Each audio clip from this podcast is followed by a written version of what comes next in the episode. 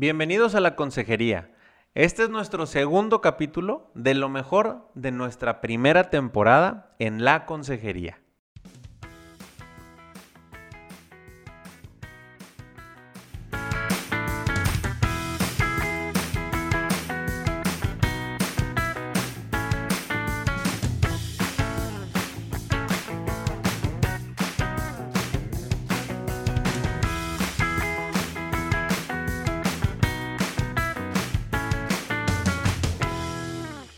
Soy Carla García y junto con Indalecio Montemayor estamos transmitiendo este podcast desde Monterrey, Nuevo León, México. Y ahora tenemos la segunda parte de la primera temporada. Vamos a ver los fragmentos tan interesantes de los siguientes 10 programas que tuvimos en la consejería. El número 11 fue Elsa Flores y vino a, hablar, y vino a hablarnos de la adolescencia. Ese tema que a muchos papás es un no sé qué hacer. Bueno, pues te dejamos aquí algo de lo que ella nos platicó en esa ocasión. Quiere que se le dé ese lugar. Entonces, yo siempre voy a hablar que a los hijos adolescentes hay que tener límites y amor. Son las dos claves más importantes en la educación de toda la adolescencia. Límites y amor. Y ahorita vamos a ir pues desmenuzando estas dos palabras porque tienen mucho. Y balanceado. Y balanceado. Así es. No te cargues mucho uno u otro porque... Así es. La flexibilidad tiene que estar. Sí. Así es. Entonces, ¿qué es otra de las cosas que tenemos que hablar? Con los adolescentes tenemos que tener cuatro cosas presentes. Hablando de límite y amor, vamos a, a, meterlo todo esto en cuatro puntos importantes. La comunicación con el adolescente, los límites con el adolescente, la aceptación del adolescente y la libertad. Son cuatro puntos que tenemos que estar nosotros como papás siempre al pendiente de cómo se va a manejar. ¿Por qué? Porque la comunicación con el adolescente en su primera etapa se vuelve difícil porque el adolescente empieza a cuestionar y a decir un no a todo. Yo siempre les digo a los papás, ¿qué es lo primero que tenemos que hacer? Primero el que tiene que estar tranquilo eres tú, porque tu adolescente no lo va a estar. Entonces, no puedes dialogar cuando tú no estás tranquilo, porque el adolescente no lo va a estar. Él está aprendiendo a ver de qué forma va a dialogar o de qué forma va a conseguir el objetivo que quiere. Segundo, tienes que escoger, papá, las batallas que quieres luchar. ¿A qué me refiero esto? A que tú no estás empezando a proponer valores ni hábitos en, la adolescencia. Eso ya lo traes desde la niñez. Entonces, no pierdas las batallas en lo que en tu casa crees que es trascendental. Pero sí, no te enganches con batallas como si llega de la escuela y aventó la mochila y hizo una cara de genio, no te enganches en por qué está haciendo esa cara o por qué aventaste la mochila de esa manera, mejor engánchate y, lucha por batallas si no es responsable en la escuela, si está reprobando exámenes. ¿Sí me explico? O sea, vas, a, vas a tratar tú de decir qué batallas son las que yo quiero enfrentarme. ¿Por qué? Porque si no vas a caer en un círculo vicioso donde todo vas a pelear. ¿Y qué va a pasar con el adolescente? Se va a aislar. ¿sí? Entonces, en la comunicación, primero, el que necesita estar tranquilo eres tú. Y sirve de ejemplo también. Y sirve de ejemplo. Entonces, cuando el adolescente llegue y te haga una mueca o te conteste de esa manera, si tú le respondes igual, le estás enseñando que sí, que efectivamente así se puede hablar. En cambio, si tú le, le, pides de favor que no, yo no te estoy hablando de esta manera, yo no te estoy haciendo ningún gesto, te pido respeto, pues el adolescente va a empezar a, aprender límites donde no tengo por qué hacer esto si no me lo están ni enseñando ni respondiendo de esta manera, ¿sí? Yo sé que no es fácil, yo sé que muchas veces nosotros como papás estamos cansados o tuvimos un día difícil o tenemos edades diferentes, pero lo que sí tenemos que entender es que a nuestro adolescente ya no lo podemos tratar igual que los otros hermanitos si son más pequeños. O sea, él tiene que empezar a ver una diferencia en él de que él es diferente, que está cambiando. En la doceava emisión nos acompañó Javier Peraza y nos platicó sobre lo que sí y lo que no funciona dentro del matrimonio. Y bueno, pues acompáñenos a escuchar un pedacito de lo que nos compartió. Yo a las parejas que atiendo les digo que cuando vengan conmigo van a tener que hacer el amor 24 horas al día. Si no, que ni vengan conmigo. Y se quedan medio, ¿no? Medio escandalizados. Y el hombre se saca de onda de cómo lo voy a hacer. ¿Cómo le voy a hacer? ¿Y en qué momento ¿Y en qué trabajo? trabajo, ¿no? Eh, sí, lo que pasa es de que hay una distorsión de la palabra Hacer amor, amor, ustedes lo saben, ¿no? Entonces, es construir el amor. Y desde que te levantas, te levantas, oye, qué guapo, qué guapa, qué chula, en fin, empiezan a, a construir ladrillos de amor, ¿no? De- decirse cosas bonitas, oye, qué bien esto, otro, etcétera, etcétera, cómo te ayudo, cómo me gustas, un abrazo, un beso, etcétera, etcétera. Si durante todo el día estás manteniendo esto de hacer el amor, y al final del día, bueno, alguna hora, no, tiene por qué ser al final del día, en, en alguna hora termina en la cama y termina, ¿por qué no decirlo?, con un orgasmo bien, bien, pues qué padre. Pero yo te digo, si, si han estado haciendo el amor durante todo el día y no termina en la cama, la satisfacción de ambas personas va a ser, va a ser de felicidad, va a ser de éxtasis, van a estar muy contentos porque las necesidades que yo tengo afectivas las tengo satisfechas, o sea, no ando hambriento Sí. y que me lleno con cualquier galletita con atún. Se explica, ¿no? Sí. Esto- este ejemplo me lo platicó una vez una pareja, me dijo, es que me tienen a base de galletitas con De, atún. de animalitos. De animalitos, galletitas de animalitos. Y entonces le digo, no, pues tienes que aprender, ¿no? A comer comidas de cinco tiempos, con toda la cuchillería, con todas las copas, con todos los vasos. Sí. Porque si te vas acostumbrando a las galletitas con atún, se va haciendo raquítico el amor, se va, ¿no? Se va debilitando. En cambio, aprender, hombre, porque no, preview, esto, lo otro, qué guapa, eh, en fin, el romance, la coquetería, eh, etcétera, etcétera. Todos estos son elementos que coadyuvan aquello y hay que, y hay que hacerlo, pero hay que platicarlo. Y aquello, y aquello se vuelve pues algo mucho, mucho más llenador que pues que una galletita con atún. Sí, como dices tú, eh, puede ser que estamos muy cargados de creencias falsas, que llegamos inclusive al matrimonio con eso, inclusive tenemos información no, no buena o no correcta, inclusive de, de pornografía, que nos, nos distorsiona un poquito la realidad y tenemos una expectativa falsa, de- al menos hablando al lado del hombre, de lo que debe hacer mi esposa. Y, y el, y el problema es de que, sí, el tema de que la vas a cosificar y lo que tú quieras, pero no, no le das su lugar y eh, nunca vas a estar satisfecho contigo mismo porque tu expectativa está totalmente, no digo que alta, digo, está en otro lugar, no dentro del matrimonio y, este, y ni siquiera lo dialoga, ni siquiera lo dialoga y es una infelicidad constante, me imagino. Fuera de la realidad. Así es. Qué bueno que tocas este tema, porque este sí es un problema serio ¿no? en, la, en la gran mayoría de los matrimonios, el tema de la pornografía. ¿eh? Sí. Incluso los jóvenes ahorita están más, más. Pero entrando en el matrimonio, crea unas expectativas falsas. Lo que ven ahí es fantasía, es irrealidad. Eh, y luego, pues se sienten frustrados, ambas, porque dices, oye, pues esto no, no, no estamos No pasa, no no, pasa, no pasa no sucede. aquí. Pues no, no va a pasar nunca. O sea, esto, eso es irreal. Entonces, distorsiona. Además de todas las consecuencias psicológicas que te, que te va dañando, ¿no? Te va crucificando y te va haciendo una serie de cosas, daños, que ese es tema para dos o tres programas de estos, ¿eh? Exactamente. Sí, pero, pero caer en cuenta que la pornografía en realidad pues es una actuación, Así pues es. es algo actuado, es algo montado, es algo editado, Editado. Totalmente, ¿verdad? O sea, tú Mm. ves imágenes que fueron cortadas, cortadas, cortadas, pegadas y, y tú ves una secuencia este, ya terminada, pero, pero, realmente Así es. no es algo que, que, Sí. que ocurre en la realidad. Y tristemente luego hay parejas jóvenes, Indalecio y yo, que, que apoyamos también en Focus, que es una preparación para parejas eh, al matrimonio.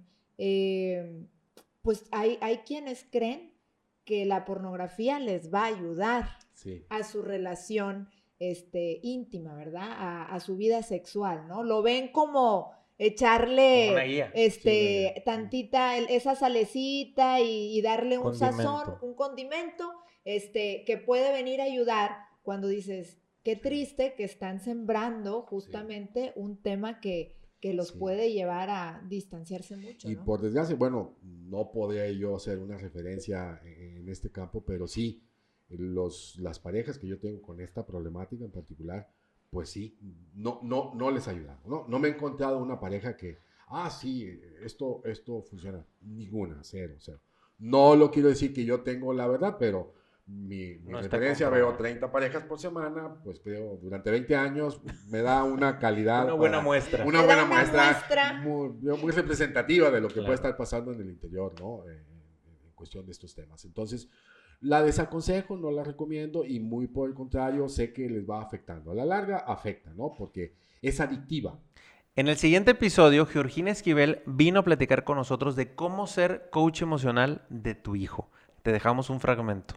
Sí, pues es que mira, como dicen ustedes, es- es- esta situación de la vida nos lleva a ser papás de instrumentos o a papás funcionales, porque la sociedad nos exige que saquen buenas calificaciones, que estén metidos en deportes, que toquen un instrumento, que estén bañados, cenados, limpios. Este, y entonces tenemos así el checklist de papás de, por instrumentos o funcionales bien, bien, bien, bien, bien, ¿verdad? Porque lávate, baja, lávate los dientes, este, córtate las uñas, haz la tarea, el uniforme, la clase de esto, corremos, corremos, corremos, corremos.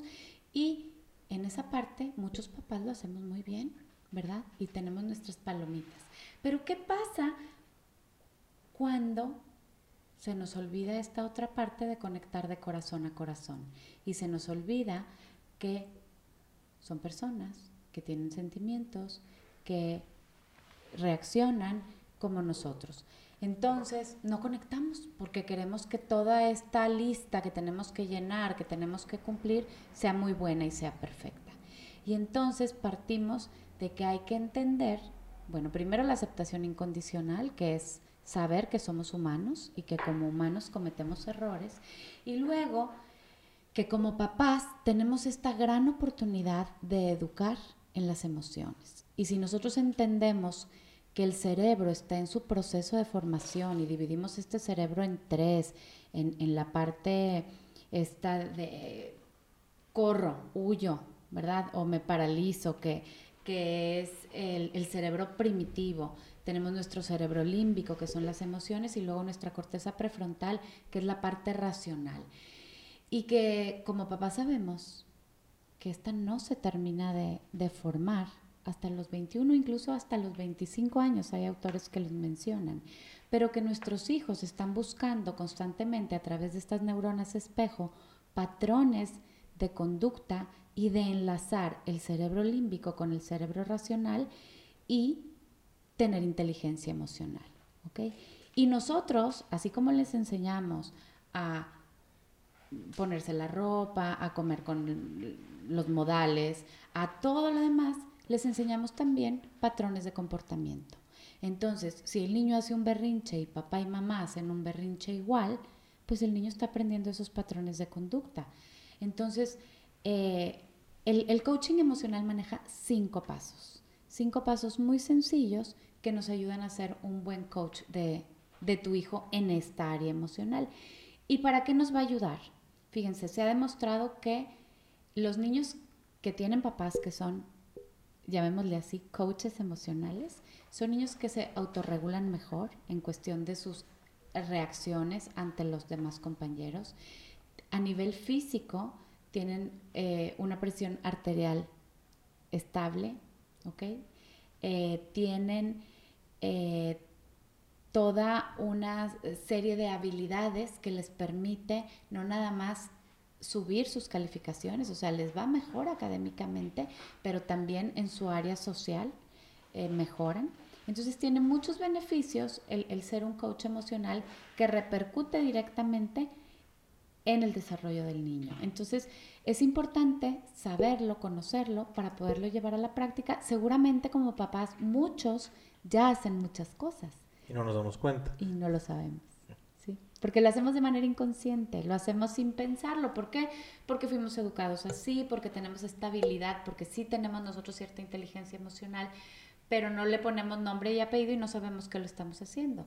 Si nos damos cuenta que lo estamos haciendo y que lo estamos haciendo bien, pues lo podemos repetir, lo podemos hacer de una manera más consciente, porque sabemos todos estos beneficios que nos da el, el ser un coach emocional.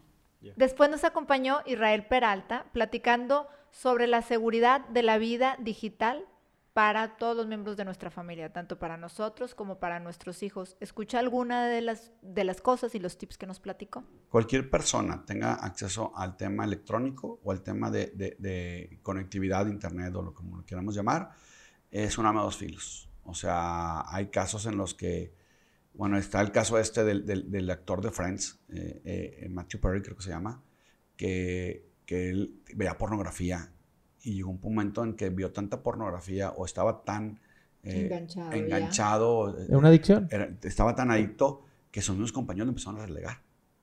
Y, y- y eso está, es público, o sea, lo, salieron en las revistas desde... Él se perdió por, por- por acceso a la pornografía que no la pudo controlar. Claro. Eh, eh, eh, el, el- el tener un dispositivo electrónico te abre la posibilidad a muchas cosas. Va a haber quienes, que son los mayores, yo quiero pensar así, va a haber quienes lo aprovechan para, para salir adelante y para, para aprender cosas nuevas y para desarrollarse. O sea, hay muchos casos de, eh, de éxito, eh, eh, successful stories que le llaman, de gente que hizo muchas cosas, ¿no? O sea, los nuevos millonarios son electrónicos, o sea, la verdad. Pero va a haber una pequeña población que pudiera tener eso- ese, ese tipo de problemas, ¿no? Y, y yo creo que los más vulnerables son los muchachos. Sí. O sea, en- en los niños, los, los, los, los, los, los, este, los jóvenes son los vulnerables porque no saben cómo interpretar. Yo me acuerdo que en mis clases en la secundaria de sexualidad te hablaban de la pornografía y de las revistas y eso, y te, te explicaban todo el asunto. Yo lo que veo ahora es que hay mucha desconexión con los papás. Cuando nació mi primer hijo, me acuerdo que nos tomamos con unos amigos en, en- afuera de, de los pediatras. Y entonces, eh, ellos iban con un pediatra y nos íbamos con otro pediatra. Eso fue lo bueno.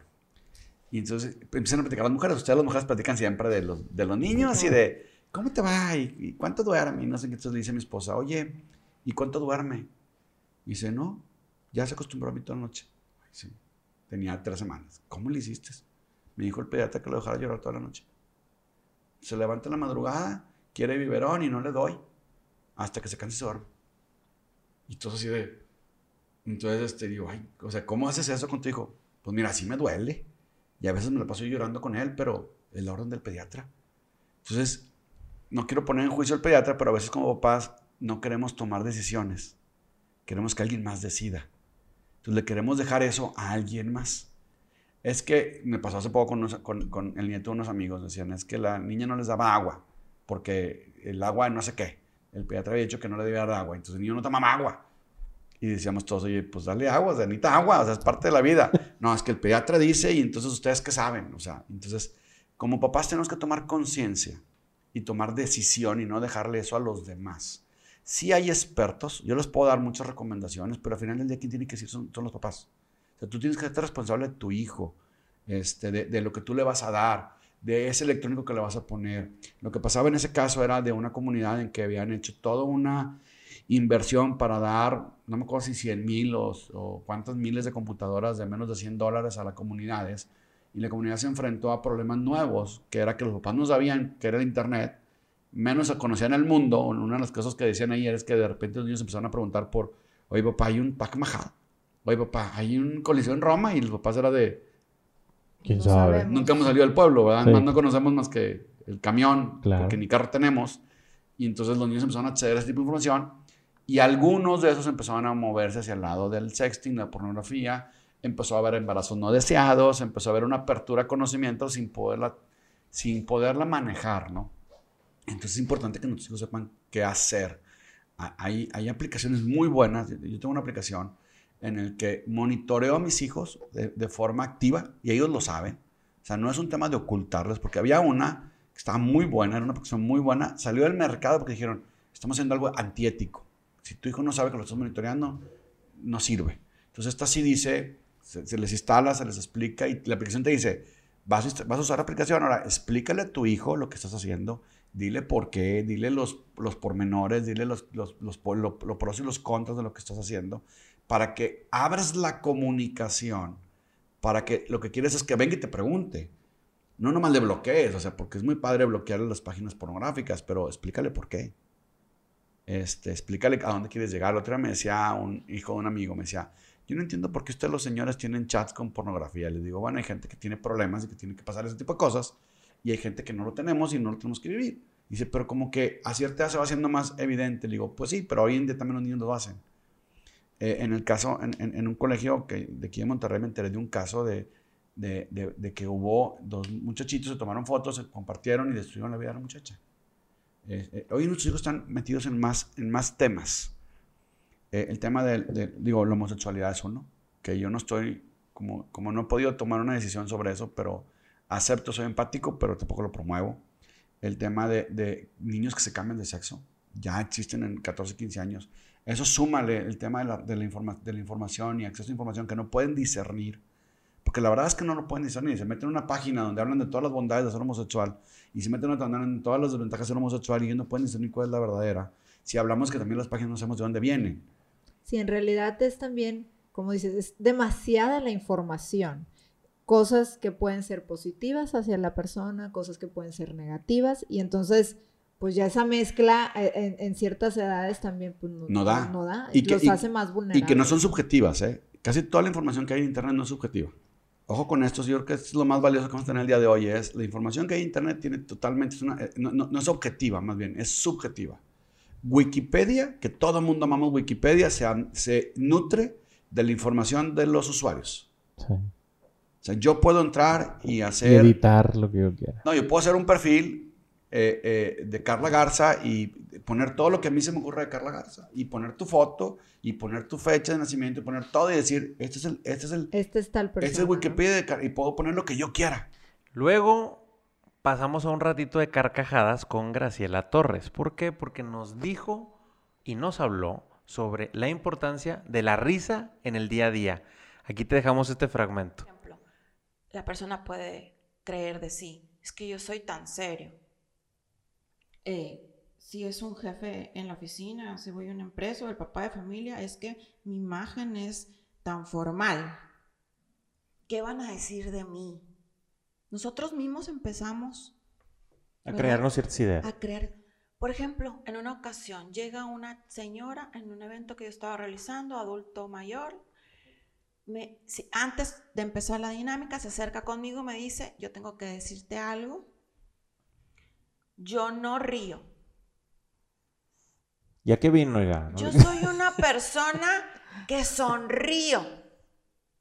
Pero reír, a mí toda la vida me han dicho que tú qué linda sonríes, pero yo, yo no río en mi vida.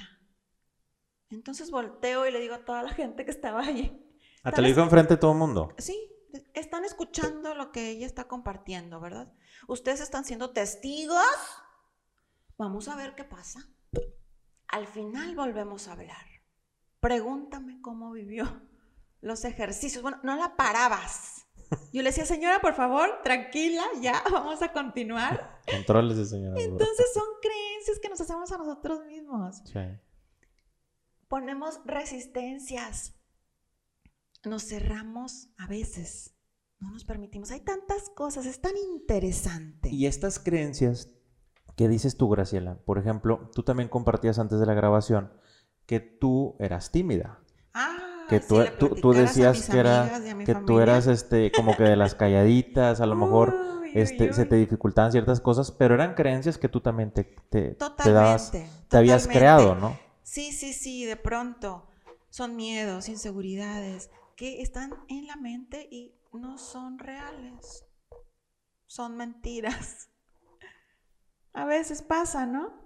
Sí. Se convierten en mentiras. Y, y no la- es que el, el tema es que no la creemos. ¿Te la crees? O sea, te crees eso que tú estás pensando acerca de ti mismo y realmente bloquea, ¿no? Para que desarrolles cosas, hagas cosas. oportunidades, contacto con los demás. Uf, pregúntale. Una vez di una charla, estaban ahí dos amigas de prepa presentes. La charla de la, de la yoga de la risa, ¿no? Un testimonio que di en un grupo de, de mujeres emprendedoras y, y les dije, a ver, pregúntenle, mírenlas, ahí están las dos sentadas. ¿Cómo era yo antes, no? Y una de ellas, sí, confirmó, no era demasiado tímida, muy callada. En la carrera me decían, me preguntaban, oye, para, pasa a dar el tema enfrente de los compañeros, ¿no? Y ya valió, dijiste. No, me costaba, muchísimo. Y la risa me sacó, se encargó de sacar, bueno, pero de una manera que la que no podía hablar en público antes, ah, bueno, bueno, bueno, me transformó la vida hasta el giro, ya me dedico por completo esto. Y ahora siento la necesidad de la conexión con la gente. La necesidad, yo le compartí a un amigo coach, por favor ponme personas enfrente. Necesito hablar de varios temas, no sé de cuáles, pero necesito. Es una cosa tremenda. Te empodera la risa. Te llena de eso, de seguridad. Te libera te desbloquea las emociones que traes atoradas, te quita el estrés, te cambia el estado de ánimo. Eh, si estás negativo, positivo, si estás triste, feliz.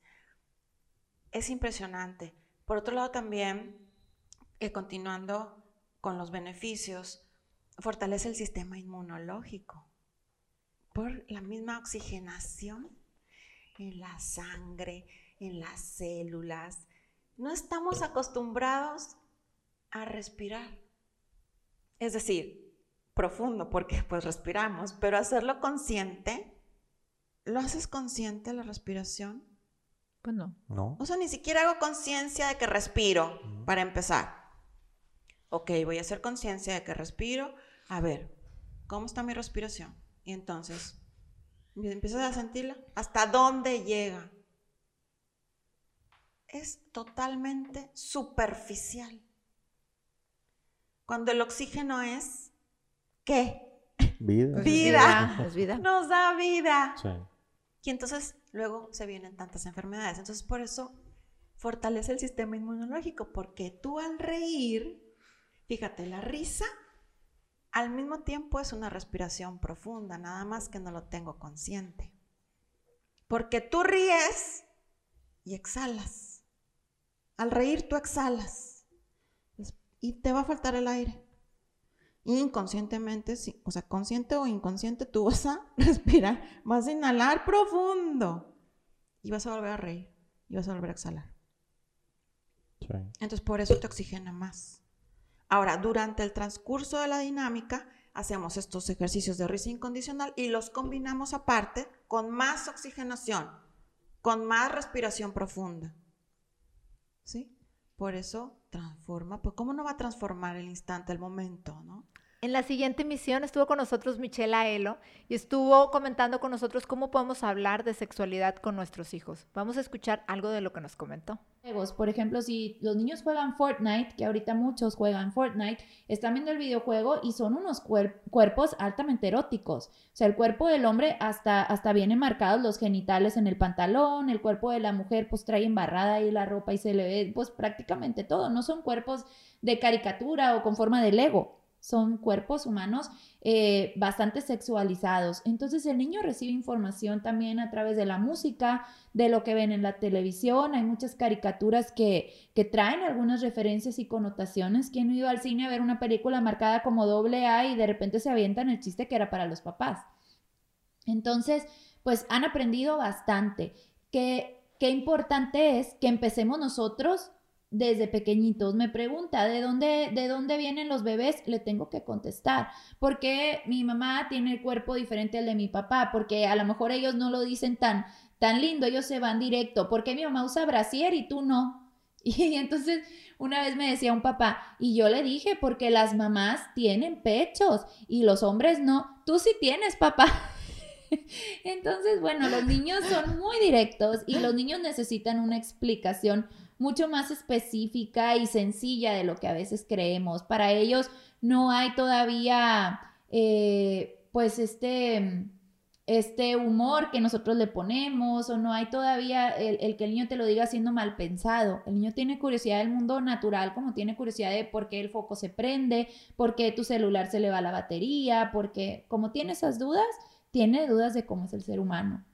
Y también, bueno, en ocasiones pasa que nos ponen en estas situaciones eh, complicadas, pero eh, también que los papás preguntemos por qué lo quieren saber y hacia dónde va, ¿verdad? Cuánta, luego hay un video que, que seguramente hay gente que ya lo vio, eh, donde está una mamá con la niña cocinando y la niña pregunta qué es virgen.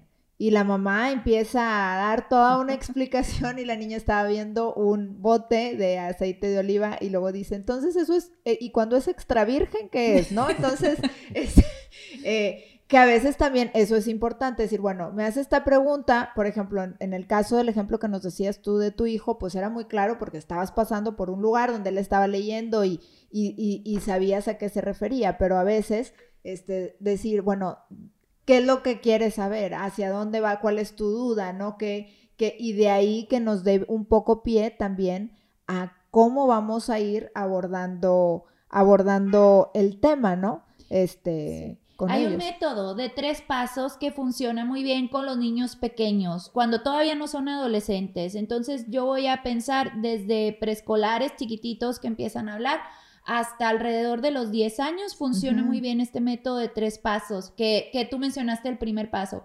¿Por qué estás preguntando eso? Cuando un niño te hace una pregunta de sexualidad que te la saca así de la nada, ¿por qué estás preguntando eso? Para saber dónde lo escuchó. Segundo paso, eh, ¿qué sabes tú? Porque hay que saber dónde está parado el niño para de ahí partir. Porque, por ejemplo, en este caso, mamá, ¿qué es virgen? ¿Por qué estás preguntando eso? Porque viene en este bote. Pero también te puede decir, y el otro día en el recreo escuché que unos niños de secundaria dijeron, eh, Juanito todavía es virgen y se estaban riendo de él. Yo pensaba, te puedo decir incluso una referencia religiosa, yo pensaba que la virgen era la señora que tienen afuera de la, de la iglesia o tal. Entonces ahí, ah, ¿y por, ¿y por qué crees tú que se burlaron de ese niño? Entonces ya puedes empezar a hablar. Y tercer paso es precisamente contestar con la verdad, honestamente. Mm, A veces los papás les da pena, pero, pero hay que empezar a enfrentarla. Entre más enfrentes la pena y la vergüenza y el a ver qué piensa, este, más fácil se te va a ir haciendo. Ok. Entonces que- está, repito los tres es pasos. que Sí. está- estuvo muy bien, estuvo muy bien para todos, ¿no? Repitamos. Y Miguel los va a poner como que Ah, aquí, para que no se nos olvide, pero sí repítelo, por favor. Ok, el primer paso para contestar las preguntas es eh, ¿por qué estás preguntando eso? Segundo paso, ¿qué sabes tú? Y tercer paso, contesta honestamente, con la verdad, desde tus valores, porque el tercer paso son tres, tres puntos clave. Honestamente, verdad y tus valores, porque ahí es donde nosotros aprovechamos para que nuestros hijos tengan información. Porque, fíjense, algo que, que no hemos comentado todavía y que es bien importante. Eh, la educación afectivo-sexual es diferente de hablar de educación sexual. Educación sexual es, te hablo de los órganos reproductores de tu cuerpo y está enfocada a prevenir dos cosas que la mayoría de la gente no quiere en sus hijos, que son un embarazo no planeado y una enfermedad de transmisión sexual. Pero lo que el enfoque que yo les propongo, que es la educación afectivo-sexual, es esto amplio que hemos estado platicando ahorita. Entonces, para lograr eso hay que hablar de muchísimas cosas más. Vino María Lizárraga y platicamos en esa ocasión con ella de la importancia de prepararnos para ser esposos. Escucha este fragmento de la conversación que tuvimos con ella. Fíjate que sí, digo, llegan casos en el tema de la consultoría, este, donde pues realmente es, eh, esos, los matrimonios pues principalmente pues van perdiendo esa, conforme pasan los años, y luego llegan los hijos, porque me, me comentan ¿no? de, matrimonios ya de 15, 20 años, 10 años, donde ya, bueno, hay hijos. eh, cuando pasa un- una etapa donde la mujer, cuando se convierte en mamá, ¿verdad? Muchas veces se olvida de ser esposa.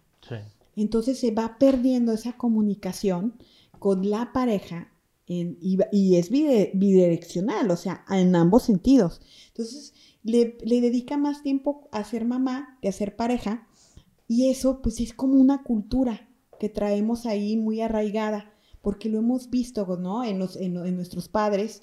Entonces creo que eh, eso ah, eh, provoca el hecho de, de poder eh, no irse perdiendo como pareja y llega un momento en que pasan los años, no hay diálogo, no hay, no hay comunicación, este, se enfrascan más en, el- en la escuela, en resolver los problemas de casa, la, la- la economía, todo ese tipo de problemas que realmente se van perdiendo como pareja. Y eso ocasiona que a veces se convierten en unos desconocidos. Y, y ahorita tenemos casos, este, y están en las estadísticas, hablando nuevamente de estadísticas, de que así como hay matrimonios que no están pasando hasta un año o inclusive tres años, eh, eh, se están separando, pues también tenemos el otro lado de la moneda, donde hay matrimonios este, de 15, 20 años que se han dado cuenta que están los hijos creciendo, muchas veces ya están hasta en carrera profesional, se voltean a ver y dicen, ¿quién es ella? ¿Quién es él? Y algo extraordinario que también pasa como personas es que siempre estamos cambiando, siempre estamos evolucionando este, con todas las experiencias que vamos vi- viendo día a día. Entonces, cuando ya nos volteamos a ver, decimos, oye, pues, ¿quién es ella? ¿Quién es él? Y, esa, y en esa parte es muy importante pedir ayuda, muy importante, porque así te das cuenta que realmente tienes que volver a reencontrarte para poder este, otra vez vivir esa plenitud como, como, como pareja. Porque creo que el amor siempre está ahí. Por algo te casaste, por algo la elegiste, por algo es la madre o padre de tus hijos, ¿sí? Nada más esa, esa, esa parte que no se debe de perder en una relación. O sea, el poder siempre estarse este, muy cercanos, tener esos momentos de pareja, eh, y a ver, a ver quién te cuida a los hijos, eh, salir, disfrutar. Muchas veces ya no hacen esa, eso los matrimonios. Entonces, como te decía, llega un momento en que se ven unos a otros y son unos desconocidos. Perfectos desconocidos. Y, y- y va mucho de la mano y, y a lo mejor, como dices tú, no se comenta. Cuando somos novios, tenemos una intencionalidad de conocernos, de estar, eh, De queremos trabajar conocer. por la relación, Exacto. porque es eso, ¿no? Trabajas porque te quieres conocer y quieres que la relación sea fructífera. Así es. y, que, y, y- y- y buscas esa cita puntualmente. Y ya cuando estás casado, lo que nos ocurre es de que, pues como amanecí con ella, o ella dice como amanecí con él, y nos estamos viendo todo el día, pues no hay nada nuevo que deba conocer. Acabo ya estoy en su día a día y lo poquito que llegamos a platicar, que casi siempre terminan platicando de cosas del día a día, pero esos, como dices tú, que es muy, o sea, sí es importante conocerlo.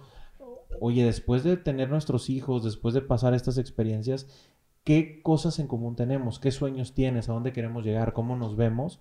Eso lo perdemos. Y como dices tú, llegas a un punto en el que eh, ya se fueron los hijos y dices, ¿y qué sigue? ¿Y con quién estoy? Y ya no sé si coincido o no coincido. Y es donde el truene, que dices, oye, duraste tantos años de matrimonio para que te quieras divorciar tan grande.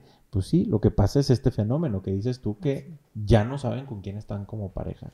Y yo la verdad sí a veces y lo que veo yo también mucho en los matrimonios es que dicen, es que ya sé, o sea, ya, ya, ya sé que es, en dónde trabaja, ya qué qué- qué le pasó, este, pero realmente, es más, se ponen a ver qué pasó en el día, qué construyeron ese día, qué aprendieron ese día, o sea, no, no hay esos momentos del día con día, es como una plantita que va regando todos los días, le echas la agüita, la agüita, ¿para qué? Para que se siga para que siga creciendo, para que siga floreciendo.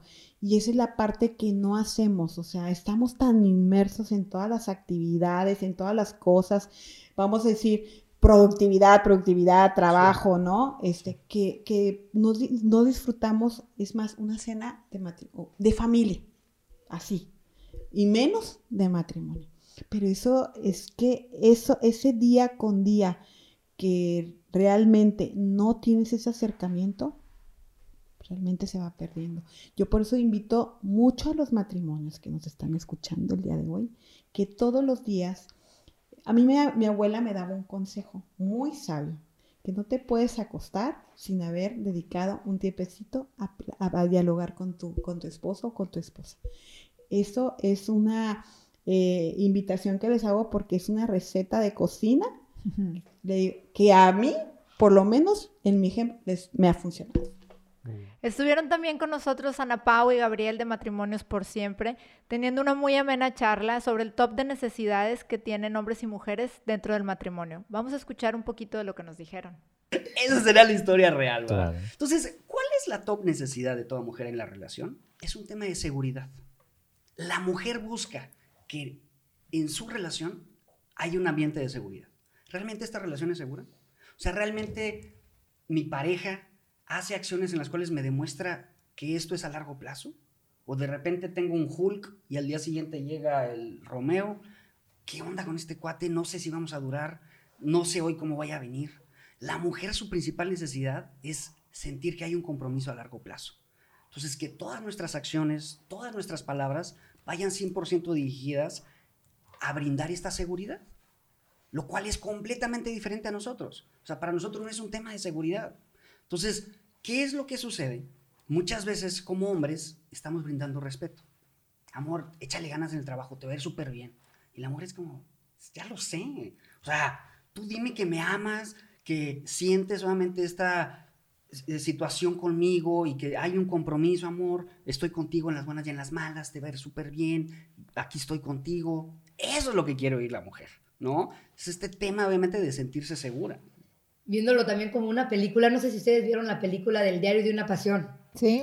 ¿no? Y ¿Cómo le hicieron? Eh, Es una maestría hacer eso. Claro. Ese es un ejemplo perfecto porque el, el- la mujer quiere ver, o sea, de seguridad, porque la mujer quiere ver que el hombre está dispuesto con sus acciones, con su tiempo, con sus recursos, a conquistarla a diario. A decir, vale la pena invertir todo este tiempo por ella para ver si al final del día ella de casualidad me recuerda. Y tenemos esos minutos juntos donde recordamos nuestro amor. Entonces, esa película nos llega porque dice, es Sí, seguridad, es, ay, la conquistó, y otra Sí. vez, y ve lo que hace por ella. Sí. Pero eso es realmente nuestra necesidad. Está bien chistoso. Dicen que cuando una mujer está en una relación, su pregunta es, si mi esposo pudiera volver a escoger a alguien más, ¿me volvería a escoger a mí? O sea, si se pudiera volver a escoger con quién casarse, ¿me volvería a escoger? El tema de seguridad al 100%. Mientras el hombre, su pregunta sería, ¿mi esposa realmente me admira? O sea, ¿Mi esposa considera que soy una persona capaz? ¿Se dan cuenta?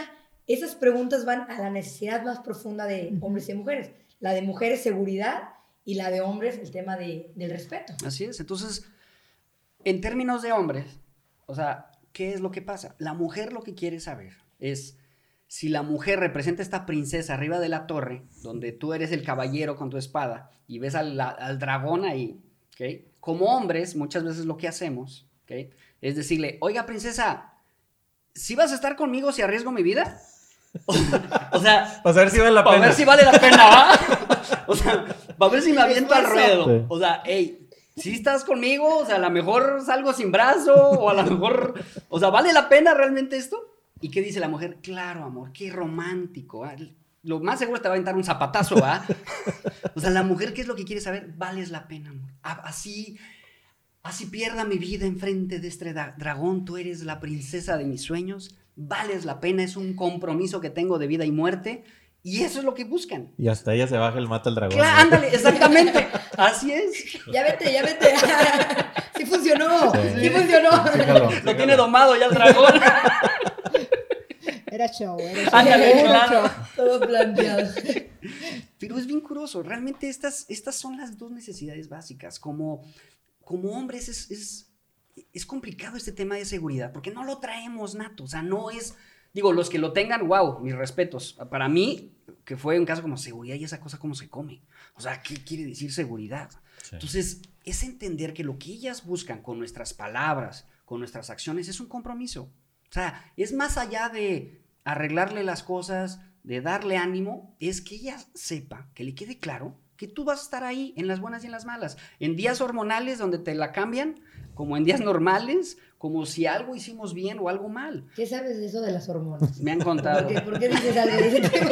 ¿Por qué lo estás sacando a relucir, Gabriel? Hoy son ¿Qué te ha fechas importantes. No Roberto López vino a nuestra siguiente misión y nos habló del trauma. Y la realidad es de que nos impresionamos de mucha información que nos compartió en esa ocasión. Te dejamos un fragmento de esa plática que tuvimos con él. Sí, yo creo que la tendencia a minimizar es algo, yo diría, muy mexicano, en el sentido que em, todavía eh, no hay una cultura de tratar asuntos emocionales en terapia. Como que la, la idea es que si yo voy al terapeuta es porque algo realmente muy malo pasa y eso yo lo veo en la práctica y es que la gente que va a terapia, tanto, sobre todo quizá adultos, no tanto en las generaciones más jóvenes, van a terapia cuando el agua ya la sienten que les está pasando el, el cuello, ¿no? Y, y- y que ya no pueden más. En otras culturas, en otros países, ir a terapia es algo súper común, ¿sí? Es como, como algún paciente me decía hace tiempo, para mí la terapia es como mi mantenimiento, haz de cuenta que si fuera el carro es mi mantenimiento mensual, lo más que a mí me gusta venir cada 15 días, ¿no? Eh, eso no es lo común, la gente acude cuando ya la situación emocional les rebasa, ¿no? O cuando, ahora sí, el trauma has- ha, ha causado una situación de la vida diaria, digamos así, insoportable o que ya no se puede sobrellevar. Eh, cuando, cuando una terapia eh, o otra visión, digamos, de la terapia, que puede ser tanto preventiva como una ayuda emocional, puede prevenir fuertes problemas emocionales como una depresión o una ansiedad crónica, que cuando ya llevan mucho tiempo eh, tienen que derivarse a otro especialista, como por ejemplo la psiquiatría o que necesite medicamento, cuando muchas de estas cosas se pueden prevenir sí, con una intervención a, a tiempo. Ya. Cuando, cuando lo- los simples mortales, que andamos así de, de a pie, que decimos la palabra trauma, Ujú. le ponemos como que tiene un significado muy fuerte Ujú. y sentimos siempre que no aplica para nosotros. ¿Cuáles serían algunos ejemplos que tú pudieras decir, el- el- cualquier persona de pie puede llegar a tener algún tipo de circunstancia? A lo mejor, este, y, y- y- y como que entender que, que la palabra no significa algo, a- algo tan extraordinario o algo que, que- que- que te, a lo mejor, ¿cómo decirlo?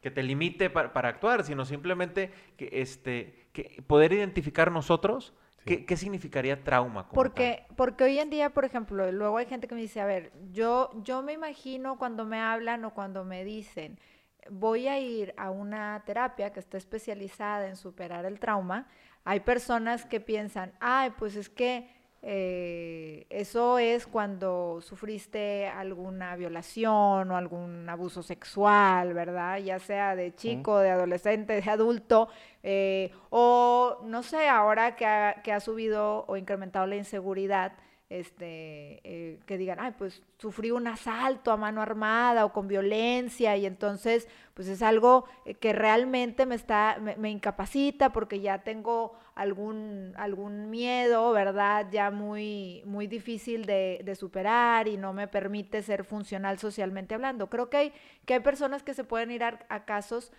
tan extremos como, como este tipo, eh, pero no lo es así, ¿no? Entonces que igual nos platiques al respecto, Roberto. Efectivamente, llega gente a terapia con eventos así. Digo, desafortunadamente en nuestra sociedad mexicana, por la inseguridad, pues me ha tocado ver casos de gente que han sido secuestrada, que han, otros que han intentado secuestrar, eh, gente que ha sufrido eh, eh, violación de, a temprana edad en el ámbito familiar, por ejemplo, por el padrastro, por algún miembro de la familia. Eh, gente que ha sido asaltada a o con violencia, que son desafortunadamente digo, situaciones muy comunes. Quizá eso es lo que tenemos como idea, como comentas, de un trauma, ¿no? Sin embargo, el concepto de trauma es mucho más amplio en el ámbito psicológico. Cualquier evento que ha dejado una huella en nuestra vida y que, digamos, eh, sigue estando presente con algún tipo de manifestación.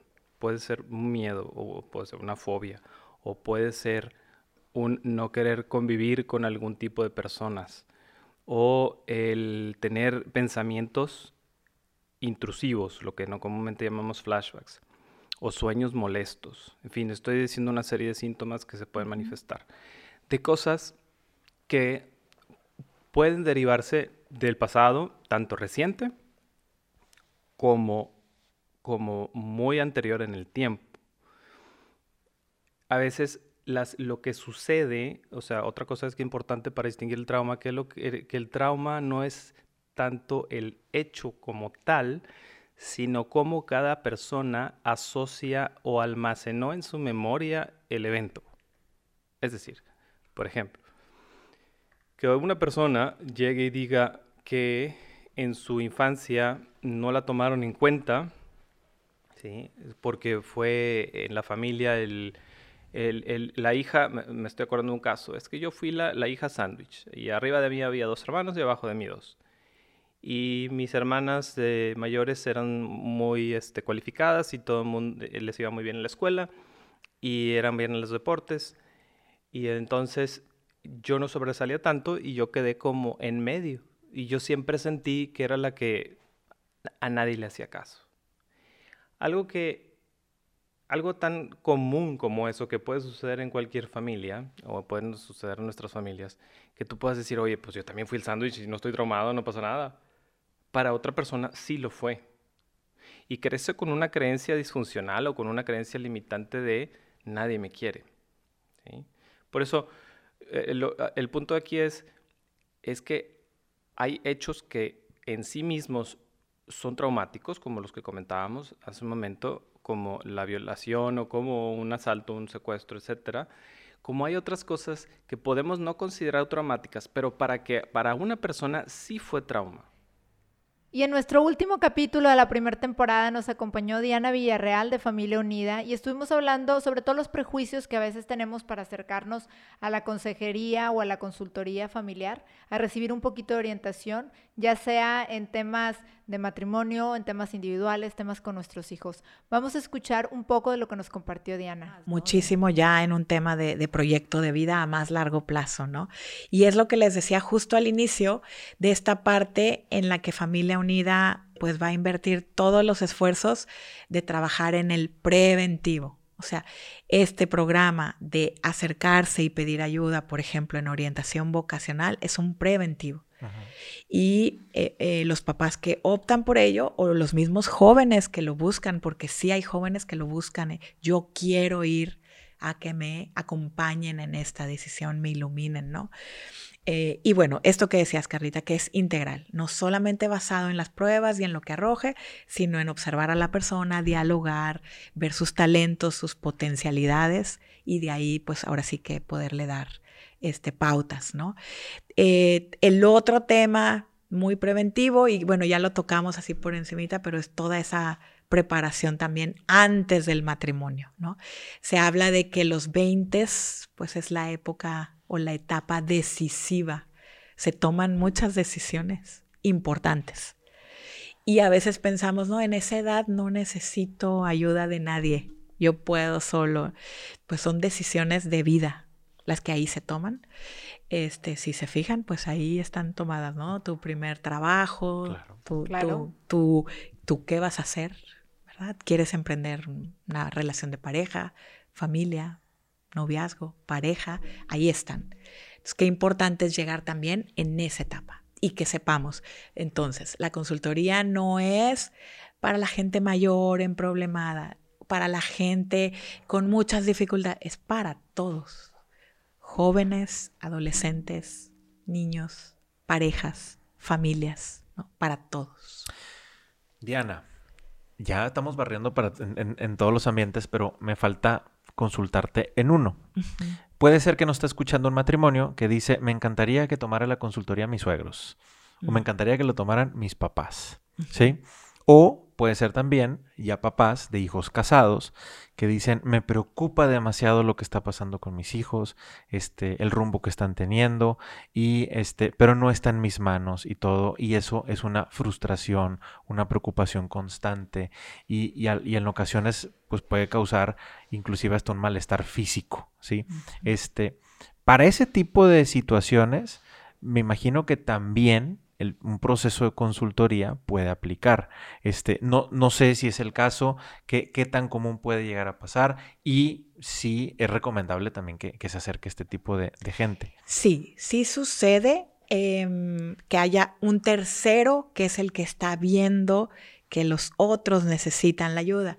Sin embargo, aquí es bien importante que al final Porque a veces nos pasa, ¿no? Que nos dicen, es que mi suegro, mi suegra o mi hermana, mi hermano lo necesitan, márcales para que vengan, ¿no? Sí. Y así no funciona. Sí. O sea, el, con, con el corazón en la mano digo, claro que me encantaría ir por ellos, pero acercarse a la consultoría es una decisión. Así como amar es una decisión, acercarse. Entonces, la persona tiene que llegar por su propio pie, por su propia llamada, Claro. mensaje, como quieran hacer contacto, porque eh, va a ser la forma en la que tengamos resultados. ¿verdad? Si una persona viene por la fuerza, eh, bueno, para empezar, porque el consultor por ética no puede ir por él, ¿verdad? No, no Claro. es que yo voy a llamar para decirle, tú tienes que venir a la consultoría, no, no nos corresponde. Y luego, para que sea eficiente, si viene obligado por otro, pues va a haber una resistencia Claro. desde el inicio.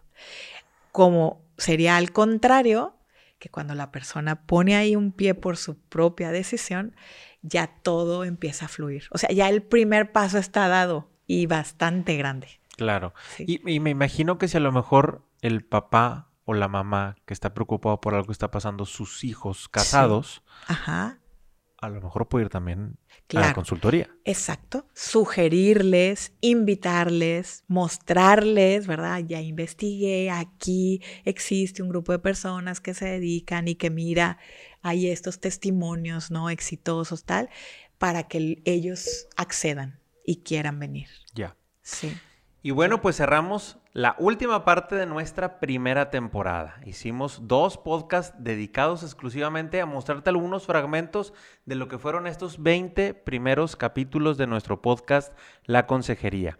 Nos esperan temas también muy interesantes. Agradecemos a todos los que nos apoyaron, a esos invitados que estuvieron con nosotros y a ti que nos has acompañado en escucharnos o en vernos a través de YouTube o Facebook o escucharnos en Spotify o en Apple Podcasts.